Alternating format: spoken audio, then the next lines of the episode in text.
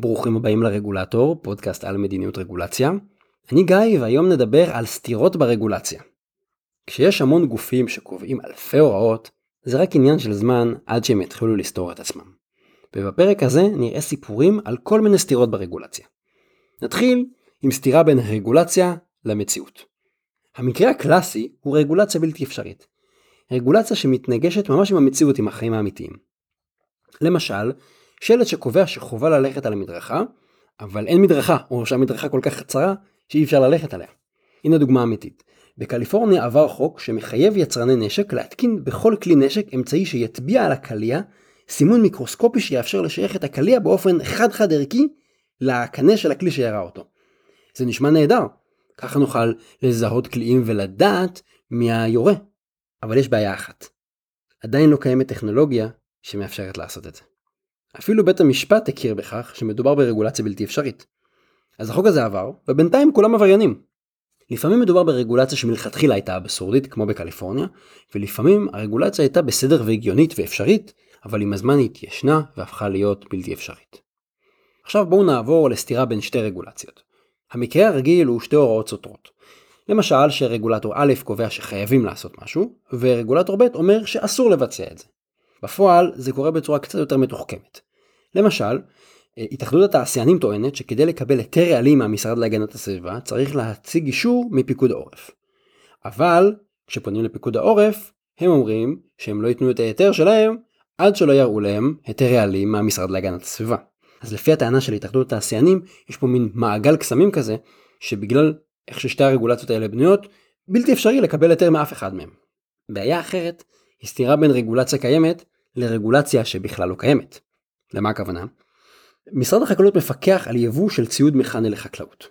בעבר, המשרד נהג לדרוש מהיבואנים להציג אישור למכון התקנים על כך שהציוד שהם מייבאים עומד בתקן של מכון התקנים.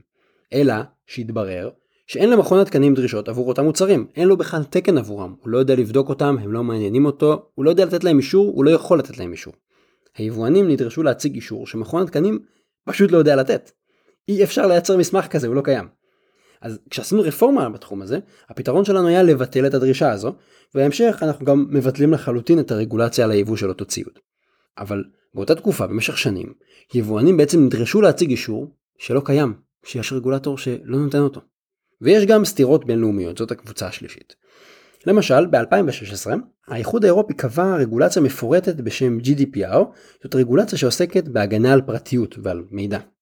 בין יתר הדברים שה-GDPR קובע, הוא אומר שחברה שפועלת באירופה, אסור לה להוציא מחוץ לגבולות אירופה מידע מוגן.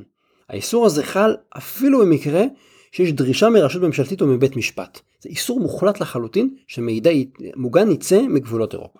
מצד שני יש לנו בארצות הברית חוק שנקרא Stored Communication Act. החוק הזה, החוק האמריקאי, מחייב ספקיות תקשורת למסור נתונים לרשויות אכיפת החוק לפי דרישה. במקור החוק חל רק על מידע שנמצא בארצות הברית, אבל בשנת 2018 החוק האמריקאי תוקן, ונקבע שהוא חל על כל חברה שיושבת בארצות הברית גם אם המידע נמצא מחוץ לארצות הברית. ובעצם מ-2018 אם חברה יושבת או פועלת בארצות הברית, אז היא חייבת למסור לרשויות מידע, גם אם המידע הזה מאוחסן מחוץ לארצות הברית. התוצאה של שתי הרגולציות האלה, האירופית והאמריקאית, היא שאם יש חברה שפועלת בארצות הברית ובאירופה, והיא שומרת מידע מסוים בשרתים שלה באירופה, אז גם אם. אם הרשויות בארצות הברית ידרשו ממנה למסור מידע ששמור בשרתים באירופה, היא בפרדוקס. אם היא תמסור את המידע, היא מפרה את החוק האירופי. אם היא לא תמסור את המידע, היא מפרה את החוק האמריקאי. זה מצב של lose-lose situation מבחינתה, כי בכל מקרה היא תהיה עבריינית, היא צפויה לקנסות, אולי אפילו העובדים שלה, המנהלים שלה, אפילו צפויים לעונשי מאסר. זאת סתירה בינלאומית, ואין לנו אה, מבוגר אחראי שיכול לפשר בין האיחוד האירופי לארצות הברית. למה זה קורה? למה בכלל יש סתירות ברגולציה? איך אנחנו מגיעים למצבים לא הגיוניים כאלה? מהניסיון שלי יש שלוש סיבות לכך שהמערכת יוצרת סתירות. סיבה ראשונה היא חוסר תשומת לב. כשמישהו קובע הוראה, והוא לא שם לב שהיא לא הגיונית או שהיא מתנגשת עם הוראה אחרת. זאת הבעיה הכי קלה, כי היא פשוטה לתיקון בסך הכל.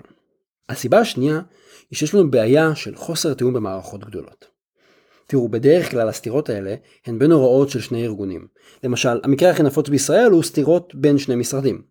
התיאום האופקי בין שני משרדי ממשלה הוא אחד האתגרים הממשליים הכי מורכבים שיש לנו, לא רק ברגולציה. כדי לפתור את זה, צריך קודם כל להכיר מי עוד פועל באותו תחום. למשל, צריך לדעת שמשרד הכלכלה קשור לכל מה שנוגע ליבוא, או שרשות העתיקות מעורבת בתהליכי תכנון ובנייה. אחרי שאני יודע מי השחקנים בתחום שבו אני פועל, אני צריך לדבר איתם ולתאם ולראות שאני עומד לקבוע משהו שהוא לא מתנגש עם הוראות שלהם. זה אומר שרגולטורים צריכים להתייעץ ולשתף אחד את השני בתהליכי קבלת ההחלטות באופן שוטף כל הזמן. אולי זה נשמע לכם כמו תוספת עבודה, אבל זה חוסך כל כך הרבה בלבול ובלאגן בהמשך, והרבה יותר קל להרים טלפון למישהו, לשלוח איזה טיוטה לפני שקובעים הוראה, מאשר לנסות לתקן חוק אחרי שהוא נחקק. זה גם בזבוז זמן, את כל התיקונים האלה בדיעבד, עדיף למנוע אותם מראש. הסיבה השלישית לסתירות זה ריבוי ההוראות וריבוי הרגולטורים, כמערכת, כמבנה. כשיש לנו מערכת עם עשרות אלפי כללים, קשה להשתלט עליה, וקשה לנהל את כל מלאי הרגולציה הזה. ככה יוצא שגם אם שני רגולטורים ישבו ביחד ויתייעצו, יכול להיות שאחד מהם בכלל לא יזכור שיש לו הוראה על אותו נושא. כי יש לו כל כך הרבה הוראות, כל כך הרבה סעיפים, והסעיף ההוא נקבע לפני 15 שנה, ולך תזכור אותו. בסך הכל, סתירות הן בעיה ממשלית חמורה. כי המערכת לא מסתדרת עם עצמה, והן שמות את האזרח באמצע, והוא לא יודע מה לעשות. הן הופכות את האזרח לעבריין בעל כורחו. וזו אחת הסיבות שמערכת רגולטורית בריאה כוללת שיח פנים ממשלתי הדוק וצמצום של כמות הרגולציה כדי שנצליח להשתלט עליה ונוכל לנהל אותה בצורה איכותית. עד כאן להפעם, אתם מוזמנים להמשיך לשלוח אליי שאלות למסנג'ר של עמוד הפייסבוק, אני אשתדל לענות על השאלות שלכם.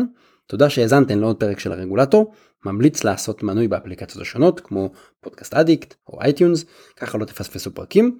מוזמנים לעקוב גם אחרי הבלוג ובפייסבוק. בבלוג יש לינקים לכל הדוגמאות האלה של רגולציות סותרות, סתירות במציאות, סתירות בינלאומיות. תודה לסוניק פורמאץ על עריכת הסאונד, התכנים משקפים את דעותיי בלבד.